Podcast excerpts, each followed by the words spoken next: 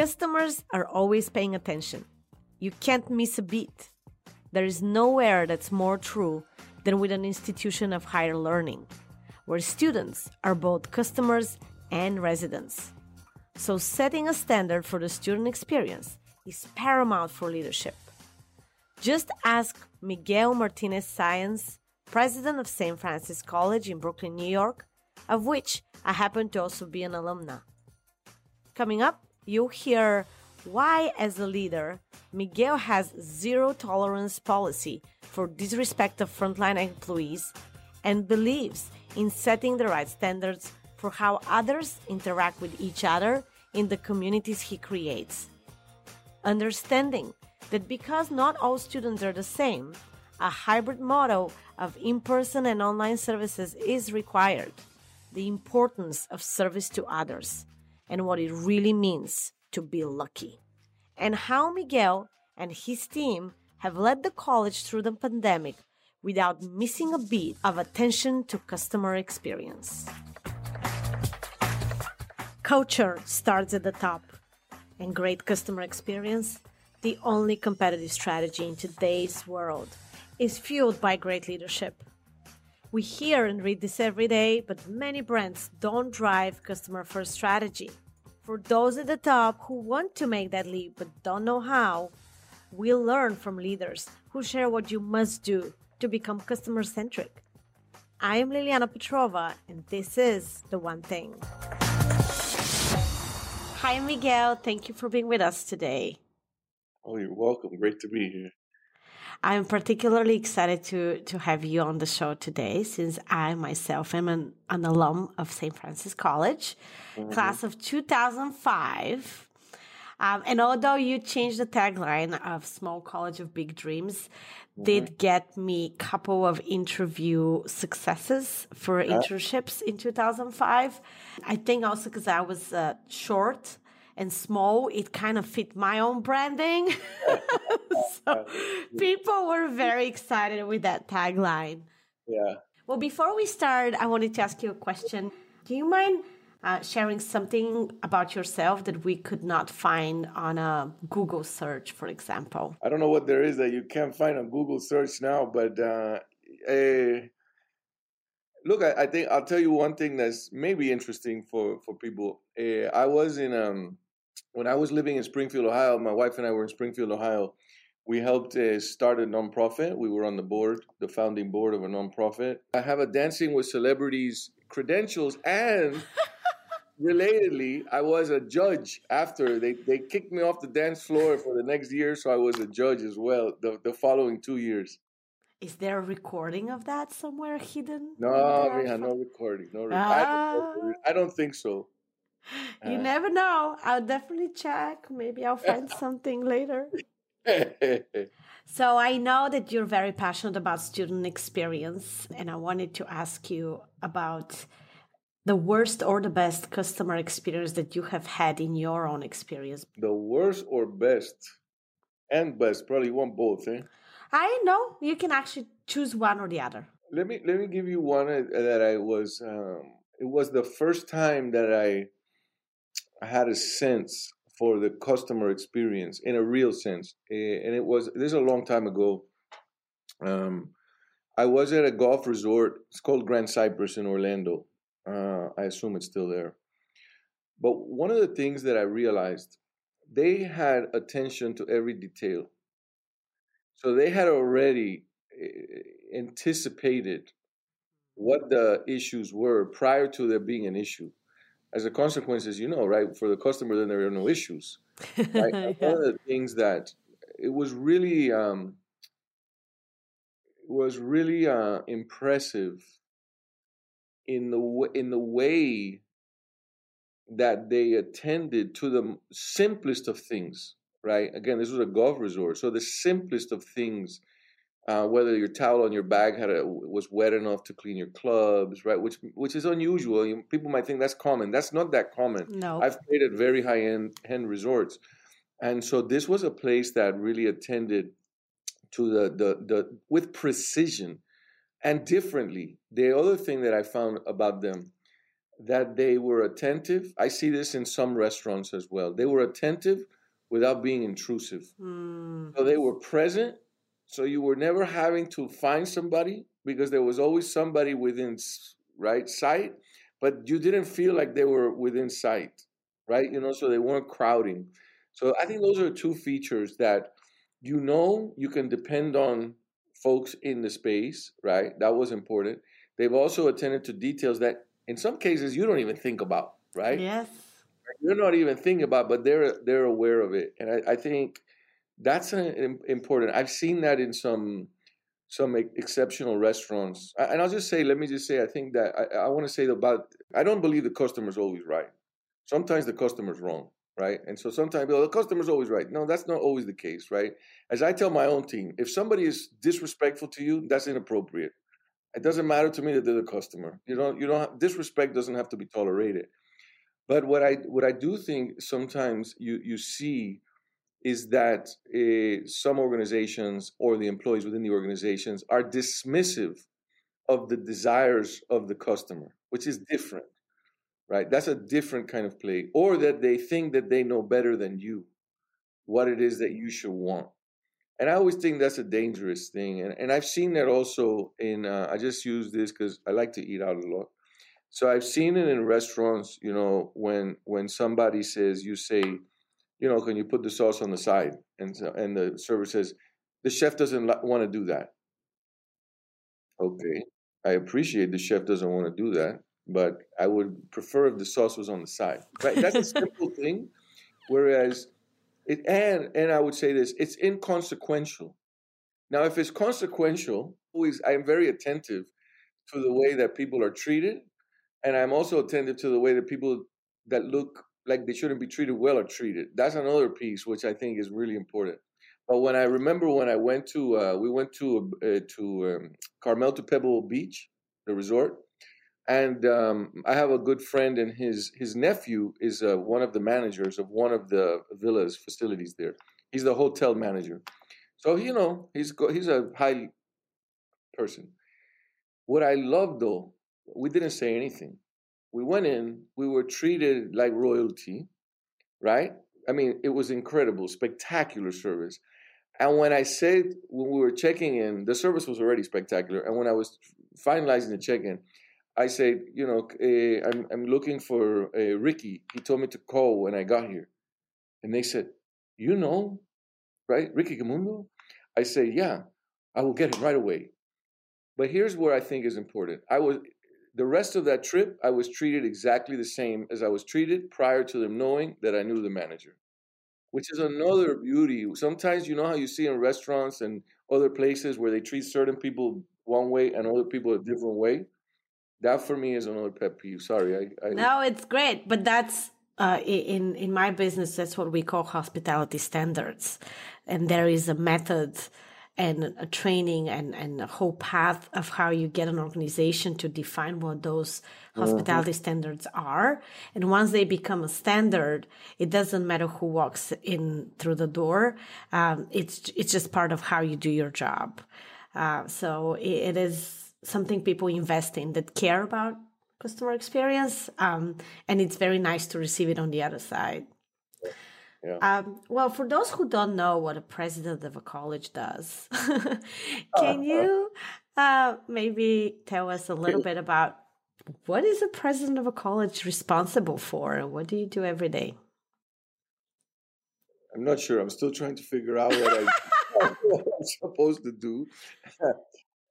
the, there are a variety of things. I mean, there's a there's a number of things that people say that we're externally facing and we're not internal, and and it's you know people make all sorts of things up. I think it depends on the institution and what the institution needs from you, right? Uh, you know, you're you're principally obviously the the kind of voice and face of the institution. That's important, and I think relative to what you we're we're talking about in terms of the the experience, the customer experience, right? I think that we set the, the standard for what that's like, right? And I think, you know, I, I want to just give a couple of examples. I'll tell, I'll answer the question about the presidency. But when I come in, when I was when I first arrived here, they said, "Do you want the key to the back door?" And I say, "To the back door? What do you mean?" and they say you can go in through Joralemon and it goes to your office through the other street. And I say, well, why would I do that? And they said, no, you know, the presidents have had that eh, key, bef- you know, before you.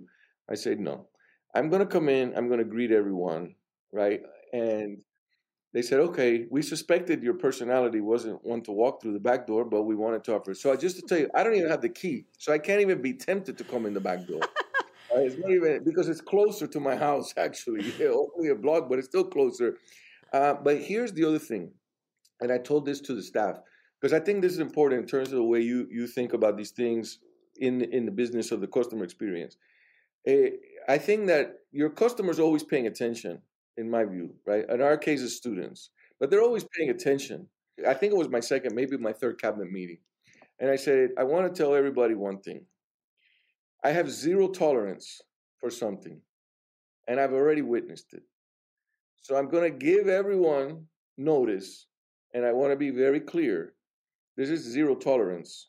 So if I see it again, you will not be employed, right? Is it for me as a standard? What is it? Is walking into this building and not acknowledging our security, not acknowledging our concierge, not acknowledging housekeeping, not acknowledging food service. See, I, I told them, I'm not going to tolerate it. Why? Because I think that sets the standard, right? Even though we don't have the same way hospitality standard, but it sets the standard for how others interact with each other. And it also sets the standard for the customer, in our case, our students, to say, wow, okay, this is the way we're supposed to interact in this space, in this community, right? Which is a little different than a, than a pure, right, consumer driven business. But I don't think it's that much different. No, because it's not. And what is not huh? what you see is, and so what happens when you begin to think about the stakeholders of the institution, in our case, organization, differently, they start to think of themselves differently. So, as a president, just to try to move, that's part of what I have to do.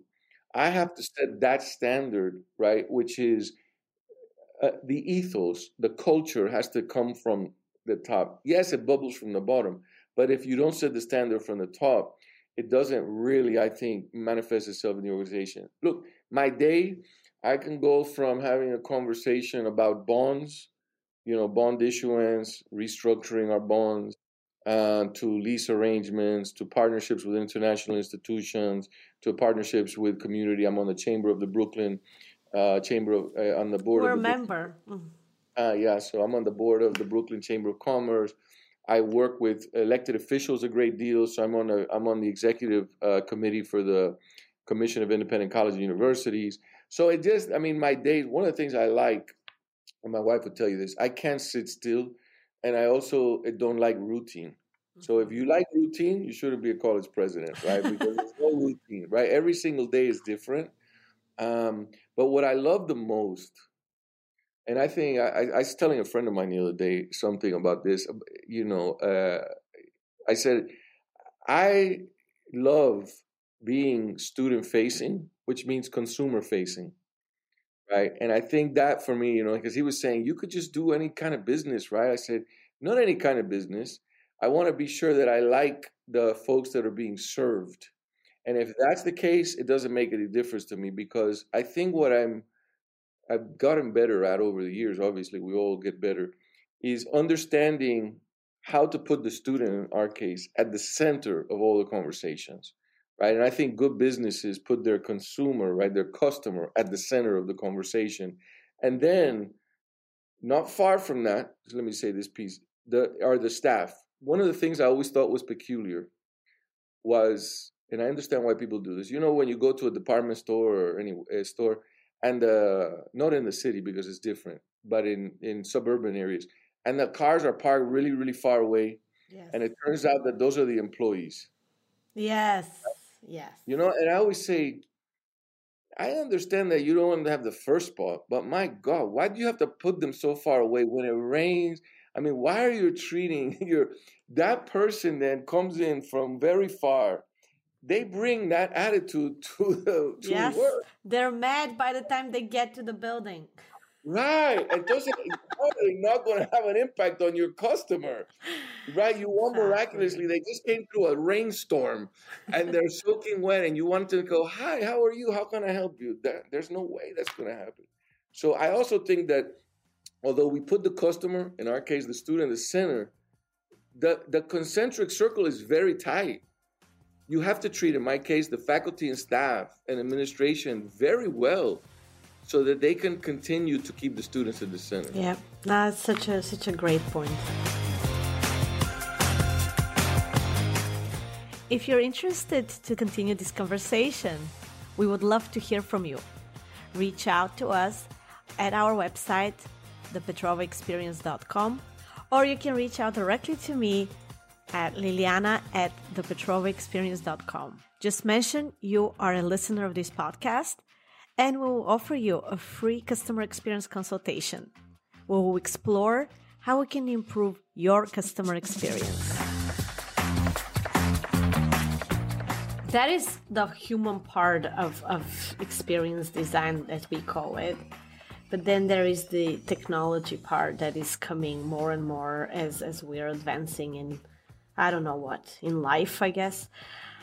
How, for those that are listening to us, um, what do you think is the answer to incorporating the technology in the journey of, of a student? What are your thoughts on that? Because it is something that needs to be solved or fused one way or another.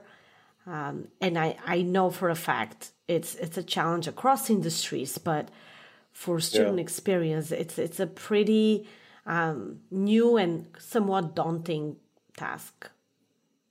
Yeah, look, I think I think I'll go back to we we have to think about it from the perspective of the student first, and we and we cannot make assumptions because I've been talking to a lot of people about this this question about you know technology and its role in education, etc. And I say, look, we like to believe. I think this is wrong, but I'll say we like to believe um, that these are digital natives, right? So, you know, an 18 year old grew up with an iPhone. I just give you a silly example, right? My daughter, I was in a bagel shop with her in, uh, I live in Brooklyn. I was in a bagel shop in Park Slope. And she says to me, you know, Papi, can I have your phone? I need to call mommy. And I said, no. She says, my phone died. I said, well, figure it out. And she said, what do you mean, figure it out? I said, what would you do if I wasn't here and you got to call mommy? What are you going to do? Right? She's like, Papi, don't make me go to the counter and ask them to use the phone. That's not nice. I said, okay, but let's imagine how you would solve the problem, right? And it was interesting because she couldn't even begin to think about how to solve the problem, number mm-hmm. one, right? So there are some limitations there, really, in what they take for granted. That's one, right? But don't think because then people say, you see, because they're they're more adept. No, they're not. They're not more adept in the ways that you would need them to be adept to actually learn right in a, in a way that's mediated through, with technology. In fact i would tell you this is going to sound counterintuitive i think some of them are more clumsy when it comes to the learning via technology. Why is that? First i would say this learning has to be active and we have gotten used to for the students for learning to feel passive uh, the one metaphor I hate is this idea of the sponge metaphor. You know, that children yes. are sponges. That one, if you hear me talk sometimes, I always I, I bring this. So I think it's one of the worst metaphors and dangerous. And I like Maria Montessori, who had the, the text, The Absorbent Mind. But here's why I think why because it creates in the mind of the learner the idea that they're gonna right receive, receive the information and they absorb it. But that doesn't work that way. The way you the way you retain information, and the science of learning is clear on this, is by actively engaged in the in the learning, right? And the process, right? You have space and you have interleaving, you recall, you learn how to recall. And technology allows us to do that very well. The problem is that the learner doesn't know how to learn. Not in technology or face to face, they have difficulty learning how to learn because the science of learning has not been integrated into education at scale. And so, as a consequence, when you layer technology, it's now an element that folks don't know how, how do you do that right how do you do it now in fact you can do it better because let me give you a sense i get excited because this this isn't uh, look i don't think it i don't think technology is the panacea and i don't think it's the panacea in the case of customer experience but i think it's no. an integral part of how we think about it and how we work and we can integrate it well or integrate it poorly right but i can do some things i teach teach a, a philosophy class at the college i can do some things online that I couldn't, I can't do face to face, right? And so there are ways that I can create groups instantaneously. I don't have to say move your chairs around. I just hit a button. They're in groups. I hit a button. I bring them back. I go visit each group. Right? It takes me a second. I don't have to walk anywhere. Right? I can create shared experiences. They can upload documents. We can share them immediately. Right? I don't have to get the one piece of paper and show it to the class. Right? I can do it. So there's a lot of things that that we can do. But now here, we have to think about it from the perspective of the the, the student. All, all students aren't made the same. So I just want to emphasize, right? So if you're a student, I'm going to generalize. Let's just say, let's use the elite of the elite, going to Harvard. We can make certain assumptions about 95% of those students, right? They have access to good technology, they have access to good Wi-Fi if they have to be home, right, et cetera, et cetera. They went probably to a fairly strong high school, right? So they have some uh, ability because they probably already done technology, or you, and then you or you serve students that are first generation students, right? Low income students. Now the orientation to what you're thinking about from a customer experience is fundamentally different, and here's where I get frustrated with our industry. Harvard is the pinnacle. And I always say to people, I, I can't be like Harvard, nor do I want to be. I'm serving a completely different student. Right? It's like if if, if when I went to the to buy a Toyota, right, they were treating me like I was going to a Rolls Royce dealership. completely different thing, right? I'm a completely different customer.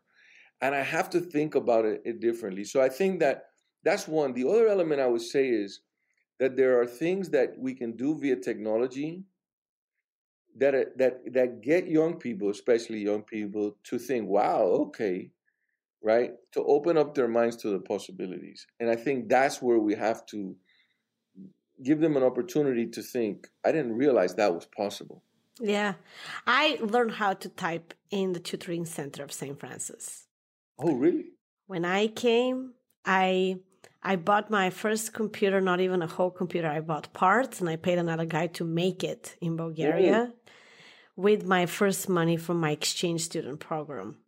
And when I came here, I had used that, God knows what type of a computer, for ICQ to communicate with a student in St. Francis. So one of the brothers could help me get through the tuition stuff and yeah. write Yahoo emails. I had never typed a paper. I had never typed in English. So I would say people like you and colleges like you are the ones that really create this economic movement uh, and, and move students and humans from one economic level to another. And for that inflection point, the application and what a technology application would solve, you know, for a student is very different than what it, and it actually be may, may be less impactful in a top tier school because of who you serve, you may actually have the amplitude and the impact on a, on a, on a human's life could be exponentially bigger than the margin that uh, somebody like Harvard would have. And that's why I get passionate and excited about to talk to people like you and work with people like you who are also having this, this passion and that purpose in life because like you said, the combination and the weight, that's where the challenge is, is having that right ratio. Uh, you know, we talked with a retail uh, expert yesterday on the show, and we talked about the same with designing stores. It's not necessary, these pieces, they're building blocks, like you said, the personnel, the technology it's the art the art of customer experience is the design right it's that fusion oh, yeah. and that vision of how you're going to flex it where is going to be high touch where is it going to be low touch and why and having that intentionality in the design and then testing and reiterating and seeing is the human behavior following the design or the intention of the design you put in Um, right. And it's it's it's not an easy task. It's not a no, and and and and you know the the other problem I think we we were pushing. I think the iterative process, right? The technology is changing so rapidly, although it's not as you know. I think also just to use in our in our in our case, student, it's deceiving because really the value add on the on the incremental is not really a value, and we've been convinced, right, that it is, but it's really not. But I think that's another one that's tricky. Okay, for instance, you could use a, a Chromebook. I'm not selling Chromebook. I'm a, you know, but you could use a Chromebook to do more than people think you can do on a Chromebook. Like people say, no, no, I need a real laptop. What does that mean that you need a real laptop, right? What do you need it for? So, um, yeah. What um, now that we're talking about this strategic kind of thinking, what do you think is one topic that should be on the agenda of a board of a higher ed education in 2021? I think that one of the things we're looking to do um, is go fully hybrid. We were talking about this prior to the pandemic, and I and I tell you that, and let me let, let me tell you quickly why. Eh, there's a lot of conversation now with the with you know with the pandemic that you know we're waiting for us to come back to January 2020 where we have basically the same experience face to face etc and we're not the only industry that real that should realize let me say is not going back to January 2020 and I always like to tell my colleagues January 2020 wasn't that great anyway. So we had to be rethinking. But here's an opportunity right to think about what it means to be hybrid. When I arrived here, I suggested this, and people looked at me, you know, suspiciously. But I said, look, a couple of things. Looking at it from the perspective, this is what I told the staff. Let's look at it from the perspective of our students. Okay, you know where we are in Brooklyn.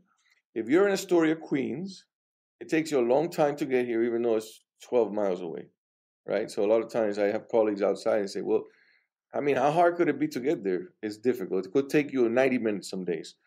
And they say, well, that's so now that's, you know, they think that doesn't make sense, but it does make sense in New York. So I say to them, look, if you're a young person in Astoria, Queens, and you want to come to St. Francis College, and we say to you, you have to come four or five days a week.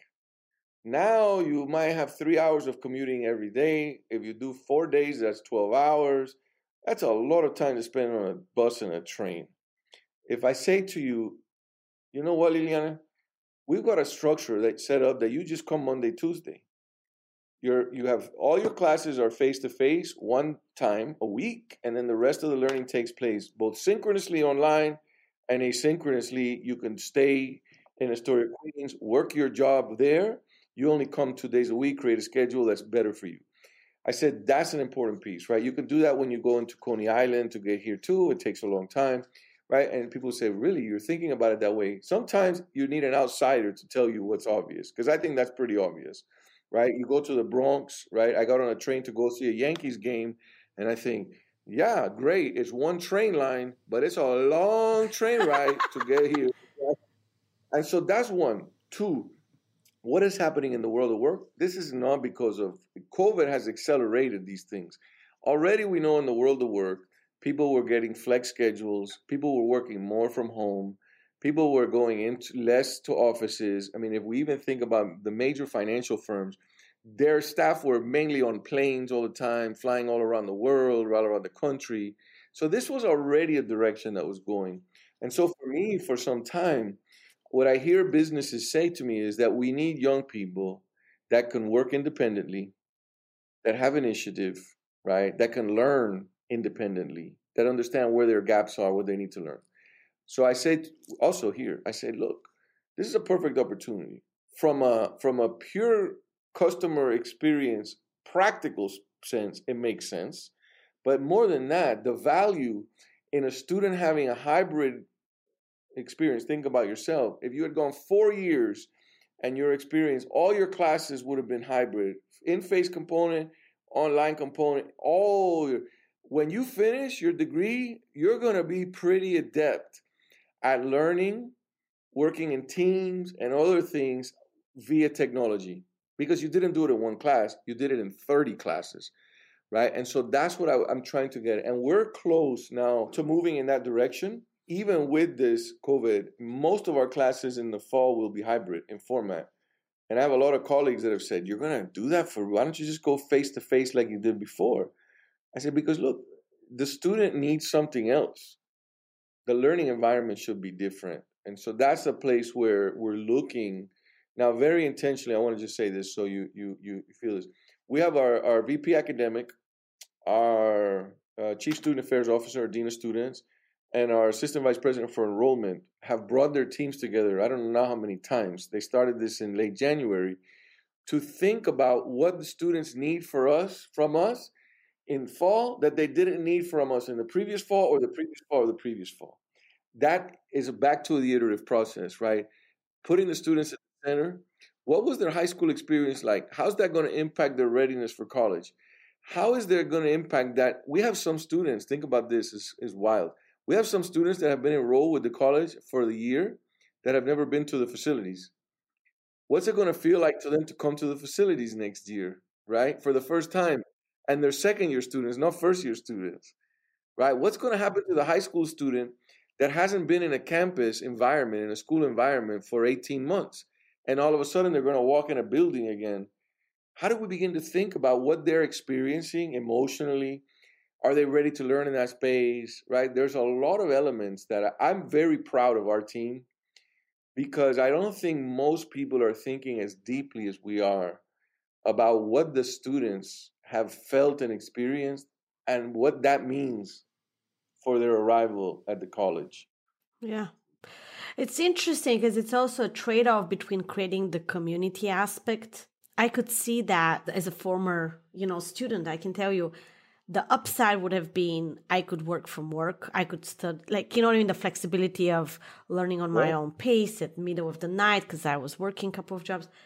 But then on the flip side, I can tell you one of the things that I'm realizing in retrospect is my community in NYU later on that I built and the network that today helps me through life is two to three times stronger than the St. Francis network. And I always wondered, was it because I myself wasn't available to engage with it because yeah. I had to go and do what I had to do?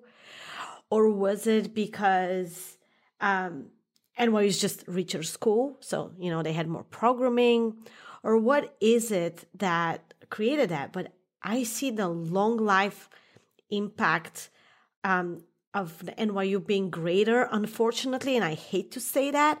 And it's because of that network that just keeps coming back in business opportunities, in um, interview opportunities, or whatever it may be.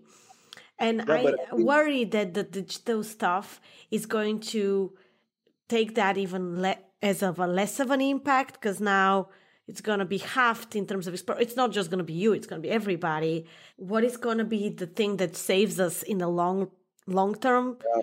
if we don't have those relationships that we only have the time to really carve in college and in, in grad school because we still have more time than when we have two kids and you know and a mortgage and all that. So there is this kind of time bound uh, capsule of building networks that hopefully you then cash out you know cash in and kind of get benefit from.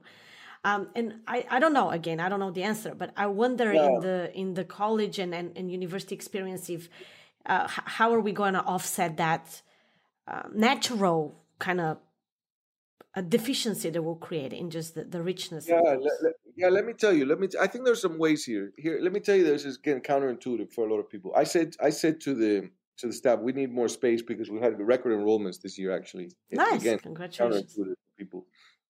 I think there's a couple things we need to think about yeah, at NYU it happens. It happens at different institutions. We're a commuter institution, as you know. So one of the things that happens when we don't have a campus, right? You have to be much more intentional. So we're building out the student life.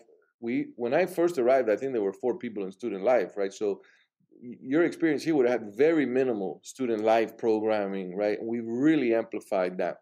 The other thing is, I think you have to be more intentional. You have to think differently about what you do in the space when your space is limited. Why do I mean that? We take for granted that the students are going to come three days a week. Now, if we say to ourselves, they're only going to come once or twice, you have to be thinking differently about how you shape the experience. Also, in the classroom. So, I teach a class online, and I do it. It's it's a three hour. The uh, class should be three hours, but we only meet an hour and a half. So my hour and a half has to be dialed in. Now, if I had a three hour, I could be a little sloppy, right? You know what I mean? Because I can waste time. Now I can. I have 90 minutes. I need to build community. We do two and three breakout sessions in 90 minutes, right? Bring them out, uh, in, out, in, out to build community. Here's the other thing about intentionality that I think we have to think differently. And I said to them, we need the space. I say, give up, take my suite where I am sitting now. They go, what do you mean? I say, I don't need an office. And they say, You're the president of the college. What do you mean you don't need an office? Right? And I said, Let's think about it. I walk into the building, not now with COVID, but I mean, I come in now sometimes, but let's just say prior COVID, right? I come into the building in the morning. I usually get here before everybody, most people, right? So I come in, and it doesn't matter if I get here after some people. I say hi to everybody. I come to my office. I don't leave my office until the night. Nobody knows I'm here. What's happening? Now, if you said to me as a president, you don't have an office, how are you going to engage your constituent groups? I'm going to do something very intentional. I might come only on Tuesdays or Tuesdays, Thursdays. I might come in the morning Tuesdays, the afternoons Wednesdays. But now I'm going to go to the cafeteria. I'm going to go see the students, right? I might go tell a couple of the vice presidents, let me talk to your divisions the day I'm on campus right? I'm going to be visible, intentionally visible, as opposed to what we do now, I think, is we take for granted, right? I'm here. I'm here. You're here. You're locked in your office. You're not really here. You know what I'm saying? So yeah, yeah. Idea, what does it mean being here? right. It's not. I mean, my office. Yeah, you know where my office is. Do you know even where the president's office is? No, actually. right. Eighth floor. Top floor. I, I know a, it's on the top floor top floor in the corner. Nobody comes. The students don't have to come. So it's not like I interact with the students when I'm in the office. So why I tell you that is this is where I think it's also with online learning, but I think it's also with, with marketing, communication for business that we think we're doing the same thing we did, but we're using technology. No, no, no. If that's what you're doing, you're wasting your money. You have to think at a fundamental level different. It's like we're telling the faculty you're not just translating your in-person class online. That's not good, right? It's how do you begin to think? I will tell you for myself, you can probably tell my personality. When I talk face to face, right, I have very I have difficulty, just to be honest. I have difficulty doing group work because I'm so frenetic. Eh, I can't sit still. So if I tell you, okay, everybody, we're gonna do this exercise, seven minutes, pair up, I can't stay quiet so I'm getting I get antsy. So I, I, I had a woman I used to team teach in different things. she would kick me out of the class. Not, no, really, really. But online, think about this online. When I send them to the groups, they're in their groups. I can't see them. There's no interruption. I don't interrupt the conversations. Now I can go to the groups, right? Because I can pop in and out of groups, but I'm not interrupting them. And actually, I'm going to tell you something they are incredibly lively in their little groups. I think there's also an advantage here on online. I don't think it's the panacea, but I think there's an advantage, especially at the start. You know that awkward moment when you're a first year student and the professor says, "All right, break up into groups." Everyone's like, "Oh, I don't want to be in a group. Who are they gonna put me with?" Right? Or they say to you, sometimes we say, "Just get in groups like where you're sitting." And you look at the I, I don't want that person in my group right? Here you don't get any choice right? Because it's random. Yeah it's random. I hit a button whoop, and you end up in a group. And you're also safer because you're not face to you're not in person. Yes, yes. So that, you know so there's there's some elements in where you feel safer you're more inclined to talk. Yeah. Uh, anyway I, I we may be off track but i think that's no the, it's the, it's all good I understand. No, I understand. It's the it's the fundamental redesign of how we do business. I think is for yeah. me the biggest key. I take takeaway here. What keeps you grounded in your work? I'm going to give you an example. My um my I I've taught in correctional facilities a long time. That you could probably find that online. I did I find that online. okay, so yes, I didn't share that one. Um, and my daughter, you know, my daughter would say she would say to me, this is some time ago. She says, "Bobby, why do you go teach in prisons?" And uh, I would say, "Why do you think, mommy?" And she would say to me, I don't. And so, I, just in the place where she was, where we, she asked the questions, most uh, we were in a town where I used to teach Thursday nights in a prison outside of the city, and then Saturday mornings I would teach in a different location, closer to the house. So Thursday night she would see me because I'd come home late at night, eleven o'clock or midnight after teaching in the night, and then the Saturday she would see me. I would go home. Right, I'd be home by eleven thirty or noon after doing a class in, inside. And she would say, You come home so happy, puppy. So you must be having fun. Is that why you do it? And I said, Well, I said, There's nothing wrong with having fun. But you think that's the reason I do it? And she says, I don't know. But you also think that philosophy and poetry is important in people's lives. And so you probably people don't go teach philosophy and poetry in prisons. So you want people to have access. I go, Right. What else?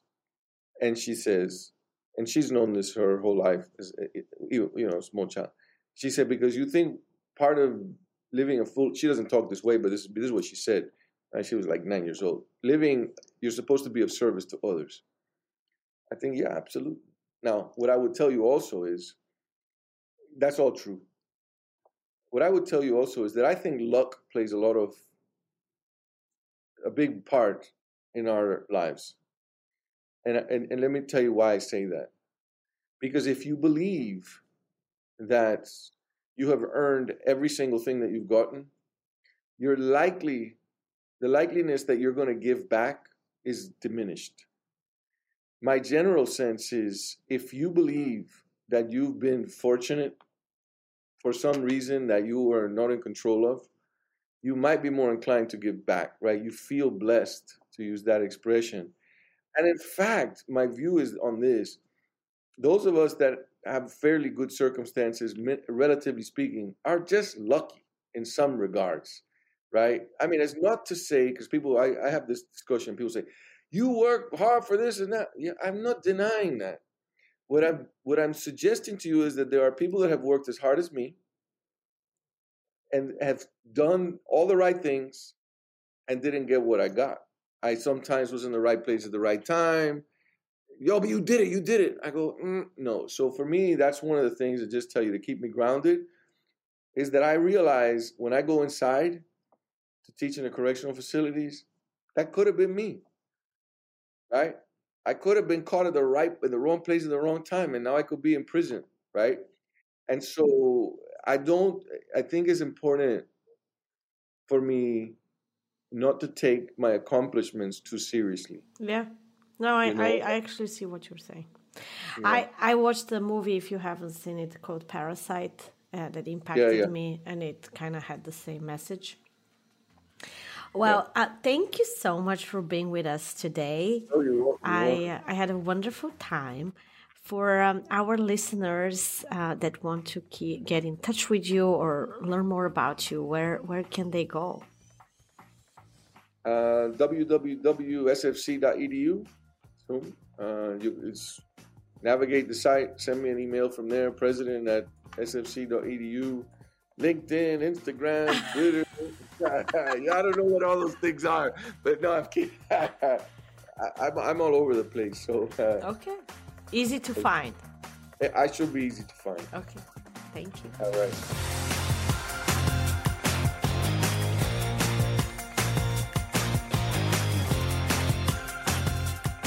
The One Thing is produced by the Petrova Experience in partnership with Mouth Media Network. Copyright 2021. Visit thepetrovaexperience.com and find the Petrova Experience and me, Liliana Petrova, on LinkedIn and Instagram. You can also find me on Twitter at Liliana Petrova. Thank you for listening.